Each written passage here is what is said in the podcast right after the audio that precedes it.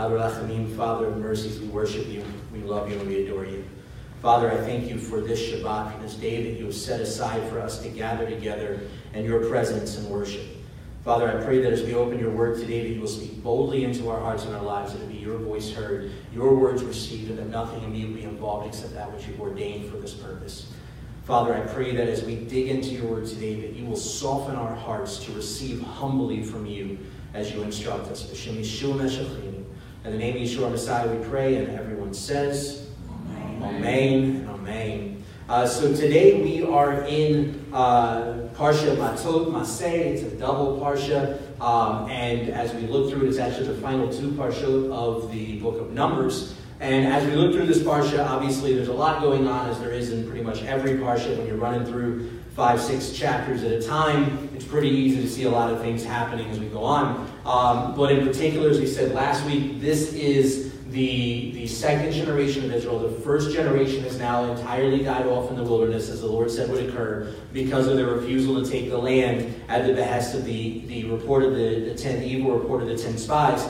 So this week we are now uh, facing the Jordan River, facing Jericho as we read last week, and getting ready to cross over, um, and wrapping out the final days of the journey in the wilderness just before Israel goes into the promised land. And so as we look at this week's Parsha, we're actually picking up with the narrative of what we read uh, a couple of weeks ago with uh, Parsha Balak and Bilam, or Balaam, the, the, the uh, false prophet, and you know, the false prophet that listened to a donkey, and so on and so forth. So as we're looking at this, we're actually picking up with that narrative uh, where it left off. So if you have your scriptures, go ahead and open up in Numbers chapter 31 beginning with verse 1.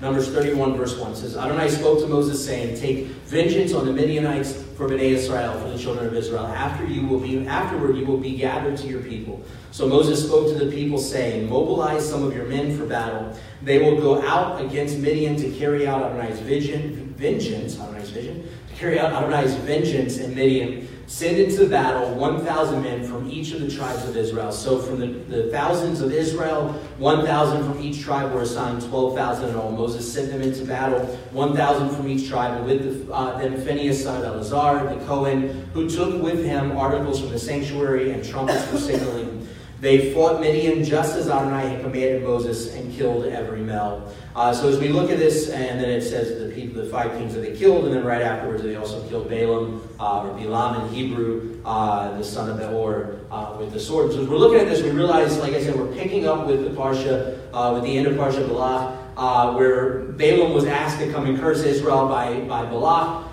Balaam said, okay, I'll come and curse them, uh, but I can only say, or I'll come to try to curse them, but I can only say what the Lord allows me to say. So he goes out there, and three times he's asked to curse them from different perspectives, and every time the Lord ends up speaking blessing over Israel instead. Uh, as a matter of fact, some of those blessings have actually been adopted into uh, the liturgical service of Judaism, uh, and so the, the Lord kept speaking blessing through him. But we realize that although Balaam, uh, Balaam wasn't able to do what he was asked to do, which was to curse Israel, what he was able to do, in fact, was to coerce the Midianites and the Moabites on how they could actually take down Israel, which was through idolatry, which was through uh, fornication, and so on and so forth. And so he encourages them to send their women in, and their women will be able to take Israel down. Uh, and then we read about Pinchas and jamming the, the uh, um, the stick through the, the, the Israelite and the uh, Moabite and ending the, the plague and the curse that was upon Israel because of their sins.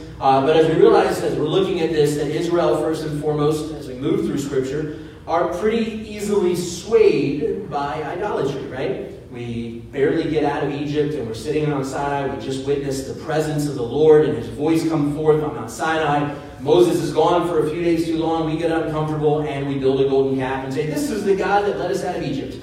Uh, and as we continue through the journey of our peoples, we can continue into the promised land. We don't get very far into our history in the promised land before we're already falling prey to idolatry and falling uh, to sin and, walking away from what the Lord has called us to do. But here, we have this unique moment in which the nation of Israel, this is the second generation, the first generation is now dead. The second generation, the Lord says, Now I want you to have my vengeance against the Midianites, and I want you to go and wipe them out, or, or, or attack them. Uh, he says, But I only want a thousand men from each tribe, so 12,000 men total to go.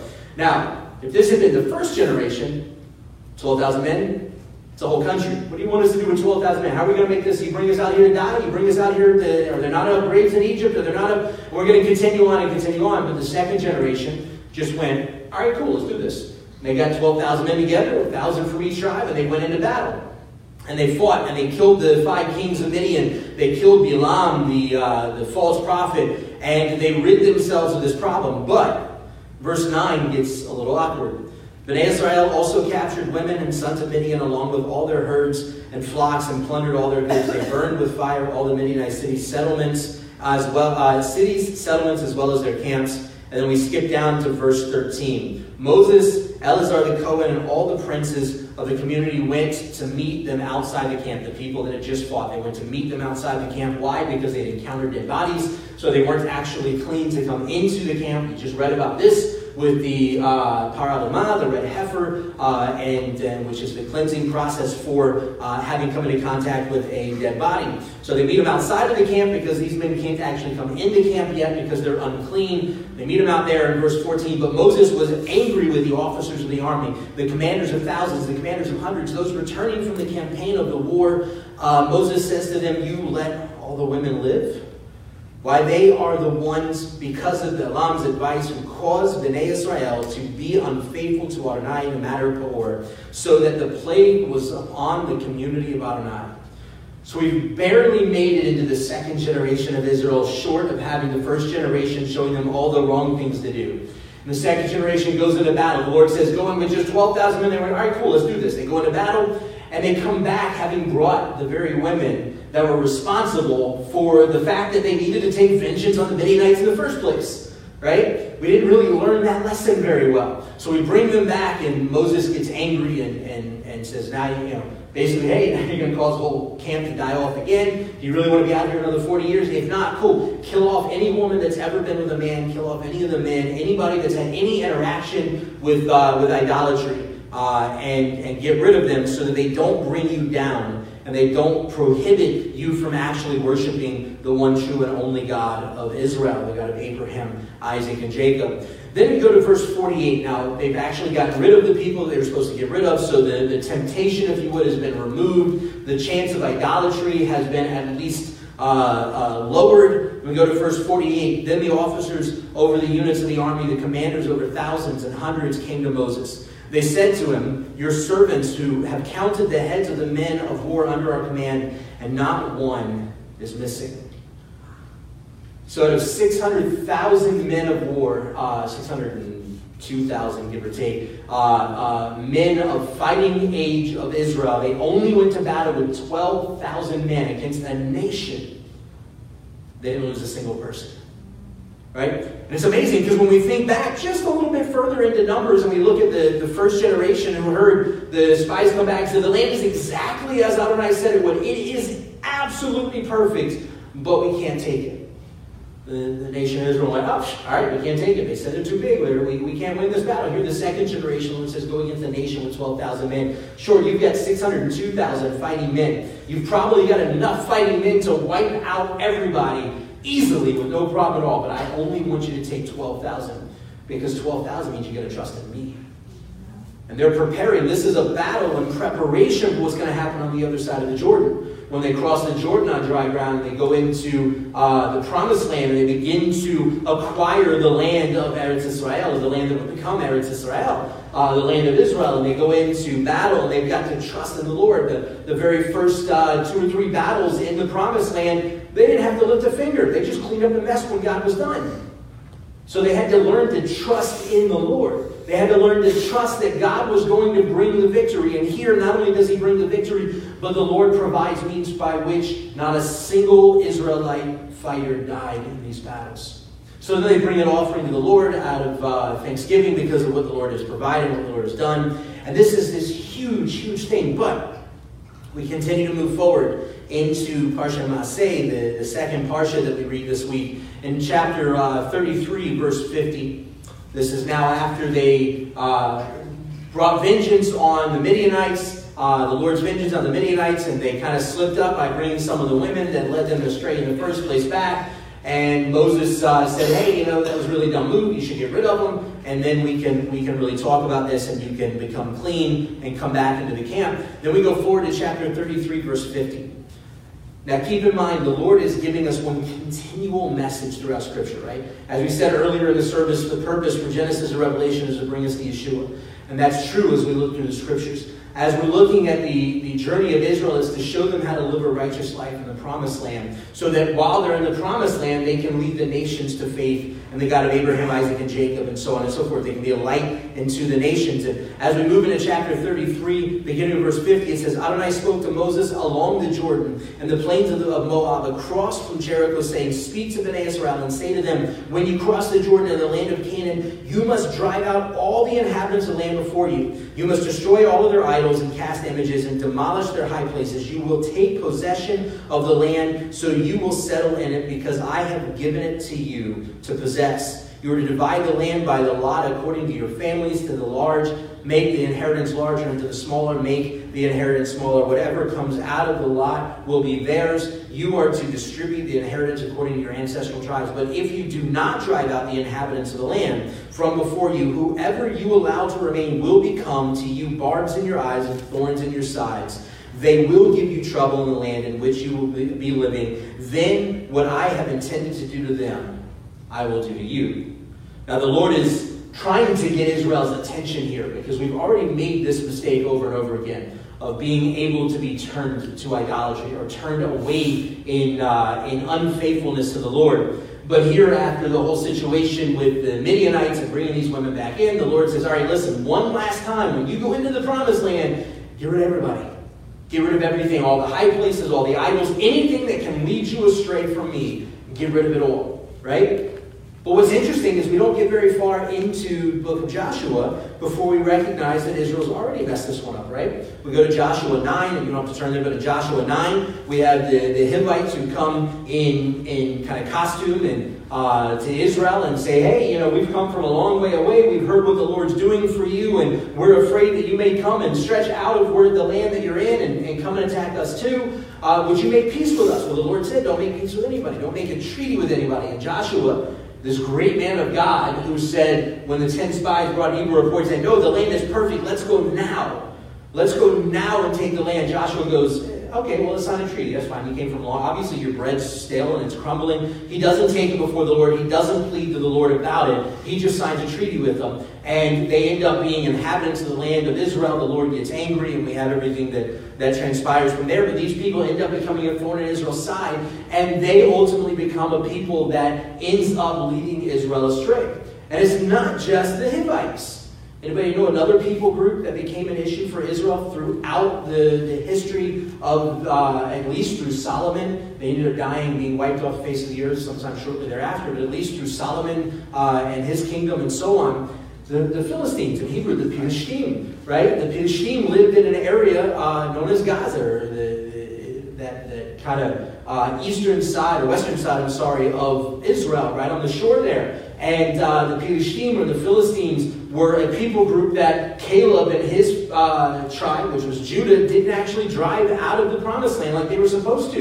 Even though the Lord said, get rid of them, they didn't drive them out. And they end up becoming a Israel's side and become one of the greatest enemies of Israel throughout the history of the first kingdom, of the, the first temple days of Israel. And it became this huge issue. But what's interesting is the Lord says here in this parsha, says, They will become uh, to you barbs in your eyes and thorns in your sides. They will give you trouble in the land in which you will be living. Then what I had intended to them, I will do to you. So what was it the Lord wanted to do to the inhabitants of Canaan? Wanted to drive them out of the land.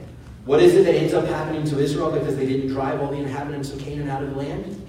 They're driven out of the land. Not once, but twice. What's even more interesting is the Philistine or the Philistines don't even exist today. Their bloodline is gone. As far as we know, there is no uh, uh, of the Philistine left, the Philistines left in the world today, and there hasn't been for a long, long time. But do you realize that the Philistine are still a thorn in Israel's side and barb in their eyes? Because when Rome destroyed Jerusalem, Rome renamed Israel uh, uh, by the Greek name for the Philistines, which was uh, uh, Palestinia. and they renamed the land of Israel to the Greek name for the Philistines because the Romans realized that Israel's greatest enemy was the Philistines, and they knew if we get Israel out of here, we can slap in the face, you know, the proverbial uh, knight's glove against the face. Uh, they slap in the face by changing the name of the land to uh, Palestine, or as today they call Palestine. And as we look at this, we realize it was a slap in Israel's face, but oddly enough, throughout the history of what was called by the Roman Empire Palestine, there has always been a Jewish presence, and it's always been recognized as a Jewish land. But when 1948 the land of Israel was reestablished, the Arabs living in that land went, you know what? You know how the Romans smacked Israel across the face was they changed the name of the land to the name of the Philistines. You know what? Let's take that name for ourselves and then we can smack them in the face like Rome did. So they assumed the name Palestinians uh, in order to continue to be a thorn in Israel's side and a barb uh, in Israel's eyes. And so, because the land, the, the, the, nation of Israel didn't do what the Lord asked them to here in this parsha and drive out the inhabitants of the land of Canaan, today we still have an issue. And guess where the Palestinians, especially right now, a large portion of them reside? Uh, they're obviously in what's called the West Bank, but it's Samaria. But one of the biggest problems is an area called Gaza, the Gazan Strip, the same place that the Philistines lived, or uh, the largest masses of the Philistines lived. And it's still an issue, including literally right now, where last night alone there were over 40 rockets launched out of Gaza into southern Israel. Uh, it's still an issue for Israel because they didn't do what they were supposed to do in Joshua and Caleb's day. It's still a problem today, even though these people don't even exist anymore. It's still a problem for Israel today a thorn in their side and a barb in their eye. And so, as we move through the Word of God, what we recognize is, is there's great value in understanding the lesson that the Lord is trying to give us that if we are part of the people of God, then we have to set aside and get rid of everything that was, as Paul calls, the old man. We have to get rid of all of the high places all of the things that used to take up all of our interest and our time, all of the things that would take us away from our relationship with the Lord, that would hinder our relationship with the Lord. We have to get rid of all of these high places, all of these idols, all of these strongholds in our lives that are going to constantly hold us back and cause us problems, that are going to literally be thorns in our sides and barbs in our eyes. That if we don't actually rid the proverbial land, which is our faith in Messiah, the proverbial land of all of its current inhabitants, all of the things that make us un- ineligible to be close to the presence of the Lord, which are all the things that lead us to sin, then we're not going to be able to fully walk in the trueness of the presence of the Lord as the Lord wants us to do. We go to uh, James chapter 4. Uh, by the way, James's name in Hebrew was actually Yaakov, was Jacob. Um, talk to me after service. I'll tell you why it's named James in most English translations today. It's kind of funny, but I don't feel like getting into it at the moment. Uh, but nonetheless, it's actually Yaakov or Jacob, chapter 4, verse 1. It says, Where do quarrels and conflicts among you come from? Don't they come from this? Namely, your passions that battle within your body parts. You crave and have not. You murder and you envy, yet you cannot get it. You fight and you wage war. You do not have because you do not ask. You ask and you do not receive because you ask with the wrong motives, so you may spend it on your passions. In other words, your focus isn't on God, your focus is on your desires in the flesh, not on God's desires in the spirit. Verse 4 You adulteresses, don't you know that friendship with the world is enmity with God? Therefore, whoever wishes to be a friend of the world makes himself an enemy of God. This doesn't mean you can't be friends with sinners right? Because the way we lead other non believers to the Lord is through relationship first. They've got to know they can trust us. So it doesn't mean you can't be friends with sinners, but you can't have a foot in both sides. You can't be a believer and also be wrapped up in the ways of the world at the same time. It doesn't work that way. This is what Israel tried to do, and it constantly caused us problems over and over and over again. We've got to get rid of the old man. We've got to get rid of the original inhabitants of the proverbial land. Or do you think that, verse 5, or do you think that in vain the scripture says, He, speaking about Adonai, yearns jealously, jealously over the spirit which He made to dwell in us? But He gives us greater grace. Therefore, it says, God opposes the proud, but gives grace to the humble. Therefore, submit to God, but resist the devil, and he will flee from you. Draw near to God, and he will draw near to you. Cleanse your hands, you sinners, and purify your hearts, you double minded. Lament and mourn and weep. Let your laughter be turned into mourning, and your joy to gloom. Humble yourselves in the sight of Adonai, and he shall lift you up. The problem for Israel going into the promised land is that we were still, even though this was the second generation that only knew the provision and the miraculous by the hand of God, This was a generation that was still one foot in the other side and one foot in relationship with the Lord. A lot of times, as believers, this is the way we live our lives. So we've got one foot in the body of Messiah and one foot in the world, and we're a little afraid to give up all of this in order to have all of that, lest we lose some of this in, in, in order to get some of that. The reality is, is we really can't have it both. We can't walk faithfully in relationship with the Lord while we're also still wrapped up in the ways of the world. You know what the ways of the world really are? The ways of Satan the ways of the adversary, the ways of the of uh, the enemy, the ways of the oppressor who stands before the Lord and tries to accuse us against uh, in front of the Lord. And, and the reality is, is that Yeshua came and he died and he offered his blood up that we could be atoned for, so that we could become a new man, so that we could become part of the promises of God and the inheritance that was promised to Israel, so that we can become a part of what Israel is always supposed to have and be a part of. We, both Jew and Gentile alike, as becoming believers in Messiah, are grafted natural and unnatural branches into the fatness of the olive tree, which is the promises of God. But we can't actually have those promises if we're still cleaving to the ways of the world. We can't walk in the promised land if we're still hugging on the Philistines. We can't walk in the promised land if we're still dragging along the prostitutes from Midian that led us away from the Lord in the first place. We can't walk in fullness with the Lord if we're still one foot in the old world and the old nature, the way we used to be when the Lord gave his life so that we could be made new walk in a new man and a new nature.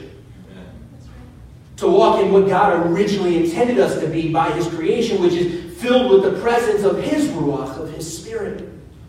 The Word of God tells us over and over again if his Spirit is in us, we will not want the ways of the world. If His Spirit is in us, we will be led by it and we should humbly be willing to follow it. The problem is that sometimes we're willing to sacrifice the presence of the Lord so that we can experience the joys of this world. But the joys of this world will never amount to what the joy of the presence the Lord can really give us. The joys of taking part in all of the mess that goes on in the land of Canaan that God's trying to get rid of in the first place will never bring about the fullness of God's presence in the land of Israel, which God is trying to put there. The reality is it's not that far into the history of Israel. You're only talking just after Solomon dies. Before they split it into kingdoms, the northern kingdom immediately turns to idolatry. Not only immediately turns to idolatry, but the first thing that they do when the northern kingdom is established is they set up idolatrous altars all along the southern perimeter of the northern kingdom so that you couldn't get to the temple without passing an altar to an idol and feel like, hey, why continue down to Jerusalem? I can just do it here. And it wasn't too long after that before the Lord rids the northern kingdom out of the promised land and moves them out and does exactly what he says he's going to do. If you do not rid the land of its inhabitants, I will rid the land of you. And then shortly thereafter, the southern kingdom, who was the only kingdom to still remain faithful, at least to some degree, to the Lord, ends up falling off also. And they end up getting driven out of the land.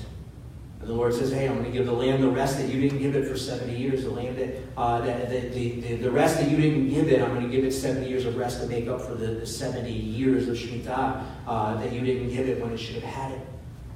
The time that you didn't follow faithfully as my batteries die. The times that you didn't follow faithfully in what I had called you to do in its fullness. The times that you didn't walk in faithfulness to everything that I asked of you. I'm going to protect the land. I'm going to restore the land. I will bring you back. I will restore you to my promises. I will make sure that you are brought back to the reality of what I called the nation of Israel to be in the first place. But it's going to take you getting rid of that old man that you weren't willing to do all of this time.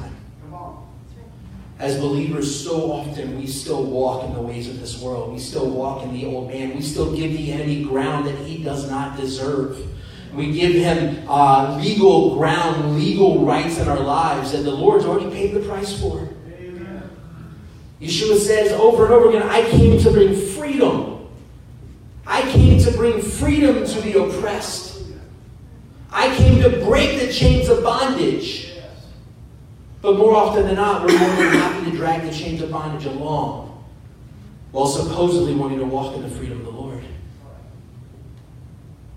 But the reality is, we can't have a foot in both worlds. Israel couldn't do it uh, in the promised land, Israel still can't do it today. I wholeheartedly and entirely believe that the Lord has reestablished the land of Israel as a prophetic reality with soon return Messiah. I have no doubt in my mind that the Lord said in the, uh, the, the Tanakh, in the, the, scriptures, in the Old Testament, He says, uh, When I restore you, I will never take the land away from you again. I have no doubt in my mind that he's, His word is true and it never comes back unfaithful or void. And I believe that Messiah will come back before the, the chance for Israel to ever be wiped off the face of the earth ever occurs again. But Israel today, the land of Israel today, is a secular nation. As a whole, we are not walking in faithfulness with the Lord. But you know what's happening?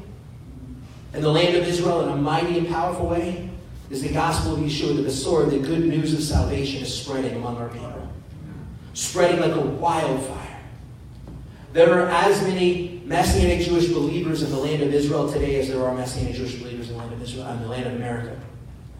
There are as many Messianic Jewish believers Jewish people who believe in the promised Messiah, Yeshua Mashiach, in the land of Israel, as there are Jewish believers who believe in the promised Messiah of Israel, Yeshua Mashiach, in America. That's a powerful statement. Because we've been at this game, this Messianic Jewish game, for a lot longer than Israel has. In the modern world, I mean, they've been at it since, you know, for 2,000 years now. But in the modern world, we've been at it for a lot longer than they have and they're growing rapidly. And we're watching miraculously as people turn their lives to the Lord. And I believe as more and more of Israel's enemies amass against them, more and more of Israel's faithful will turn their hearts faithfully to the Lord. Because they'll recognize where their help comes from. And as they do, it will literally be, as the scriptures say, as the Lord promised to our forefather Abraham, to Abraham, that it will be like a blessing unto the nations, that the world will be blessed by the Jewish people. And I believe that there is revival occurring now in the body of Messiah because of revival occurring in Israel, yes. in the land of Israel. And as the land of Israel, in a spiritual sense, continues to drive the original inhabitants out, in a spiritual sense, the body of Messiah will follow that. Now, unfortunately, Yeshua says that even some of the elect will be led astray. We know that as we draw closer to Messiah, that there will be believers that will fall away from the Lord because they still want to cleave to the old ways. And You know what? It's not that hard. You don't have to look very far until you see it. There's a lot of synchronization happening in the body of Messiah today. People taking a little bit of this and a little bit of that and finding a way to mix it in to make the message of the gospel more palatable. Because heaven forbid we recognize that the gospel is supposed to be offensive. And I don't mean offensive in the sense of I'm going to walk up and kick you in the grill. But offensive in the sense that the purpose of the gospel is to offend sin in our life so that we're willing to give the Lord reign and walk away from it and turn faithfully and wholeheartedly to Him. And the problem for most believers is we haven't quite made that turn, much less to be able to live that example for others to make the turn and follow us. So I want to encourage you this morning as we read through the Parsha uh, as we prepare to move into Devarim and we draw closer and closer to the end of the Torah and preparing to cycle back around to Bereshit, to recognize that the Lord is reminding us every time we open up His Word to make sure that our lives are wholly devoted to Him. That all of the high places of the old man, the original inhabitor of who we were in a sinful, fallen world, are torn down, that the chains are truly broken. And the only way that can happen is through full and humble submission to the Lord willingly not just accepting the sacrifice of Yeshua, but accepting the freedom that comes with it and walking in that freedom. And I don't mean freedom from the Word of God, I mean freedom from the enemy. And you need to recognize this, and I've said this over and over again. You need to recognize this that the harder you work to draw closer to the Lord, the harder the enemy is going to work to make sure you don't.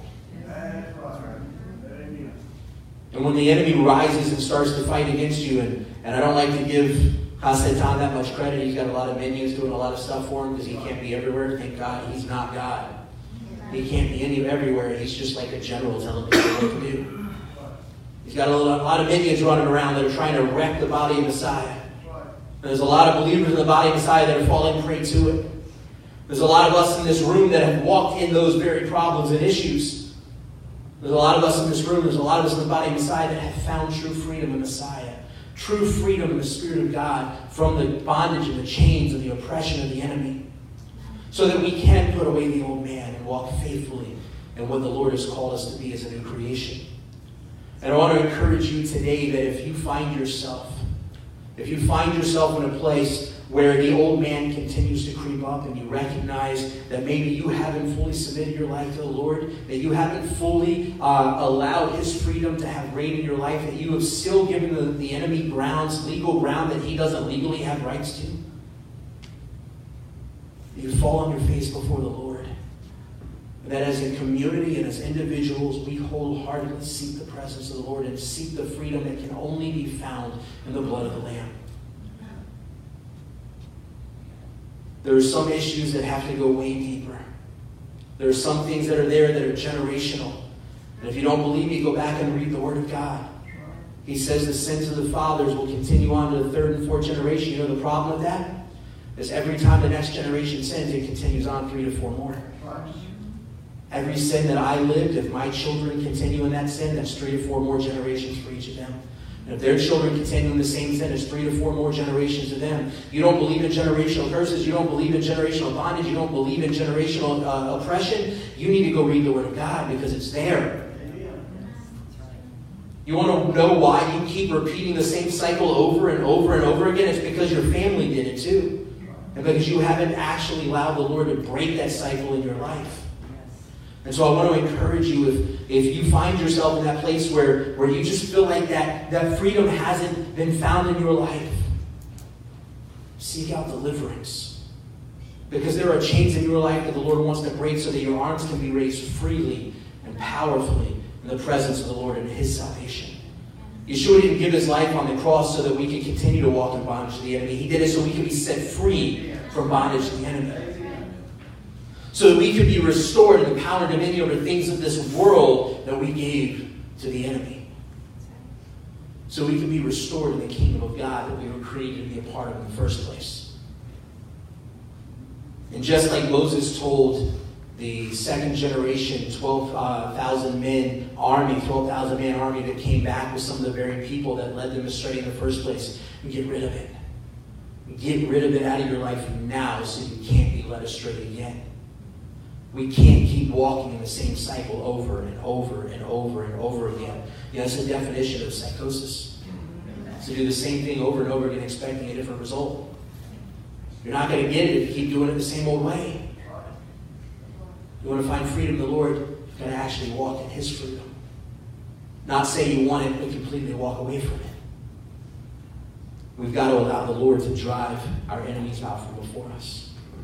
And as we said at the end of the, the, the reading today, and I talked about how that uh, is is, a message that's said over and over again to Joshua and to Israel before we go into the promised land or as we're going into the promised land. The reality is, is in Joshua that continues on by saying, Be strong, be strong, and know that I go before you. Know that I prepare a way for you. And the Lord has, in fact, gone before you to bring you freedom from the enemy. He's already done the hard work. We just have to walk in it. He's already done the hard part. We don't have to fight the battle. It'd be like Jericho. How much easier would it be if every war that America ever went to, we just had to walk a few laps around the place and watch it collapse? But the reality is, is the Lord has already done the work. The battle's already been won. We just got to clean up the garbage in our lives. Yes. That's something to get excited over. And it's time that we turn our hearts to Him. It's time that we recognize that we are to walk in the new generation, that we are to walk in the new creation. Because as he says here in James, says, uh, don't you know the scripture that in vain the scripture says he yearns jealously over the spirit which he made to dwell in us, but he gives us a greater grace. Therefore, it says God opposes the proud, but gives grace to the humble. He does, in fact, yearn jealously for the spirit that he's placed in you. And I'm not talking just the Spirit of God, the, the Ruach HaKodesh, the Holy Spirit that we read about in Acts 2 and beyond, and so on and so forth. But I'm also talking about the fact that in creation, He breathed His breath into you. When you were born, the first thing you did was you inhaled deeply and breathed in the breath of God, and He yearns for that breath to be turned back to Him. It's your breath in our lungs, we pour out our praise. We pour out our praise. He opposes the proud, but he gives grace to the humble. Every time we continue to walk in the old man, we're walking in pride. And pride comes before the fall. But when we humbly approach the Lord, it changes the impact of His presence in our lives, and it changes the impact of the message that He's placed in our hearts and our lives to the world around us. How many of you want to see revival come? It starts with the body of Messiah returning faithfully to the Lord and walking away from the old ways. If my people who are called by my name will humble themselves, seek my face, and turn from their evil ways. He doesn't say, I will do this so that you'll return. It's as if my people return. Then I will heal their land. Right? He's going to do his part as soon as we do ours because he's already done his part that really allows us to do ours. But first, we've got to turn to him, seek his ways humbly, and walk faithfully in him. Amen? Amen. Al Father of mercies, we worship you. Father, we thank you for your Shabbat. We thank you for your word. We thank you that uh, you have given us your word as a guide as a roadmap that we can follow to walk faithfully in relationship with you. Father, we thank you that you love us so much that you have never forsaken us, that you've never forsaken your people, Israel. That, Father, you promised to bring Mashiach through Israel. You brought Mashiach through Israel so that Israel could be redeemed and restored and be a blessing to the nations with the reality of Mashiach. Father, I thank you that uh, you have opened up the means of salvation for the nations to come in, just as salvation is offered to the people of Israel. Father, I thank you that you bring together Jew and non Jew one in Messiah, uniquely formed into a uh, spiritual Israel that will continue to be a blessing to the nations.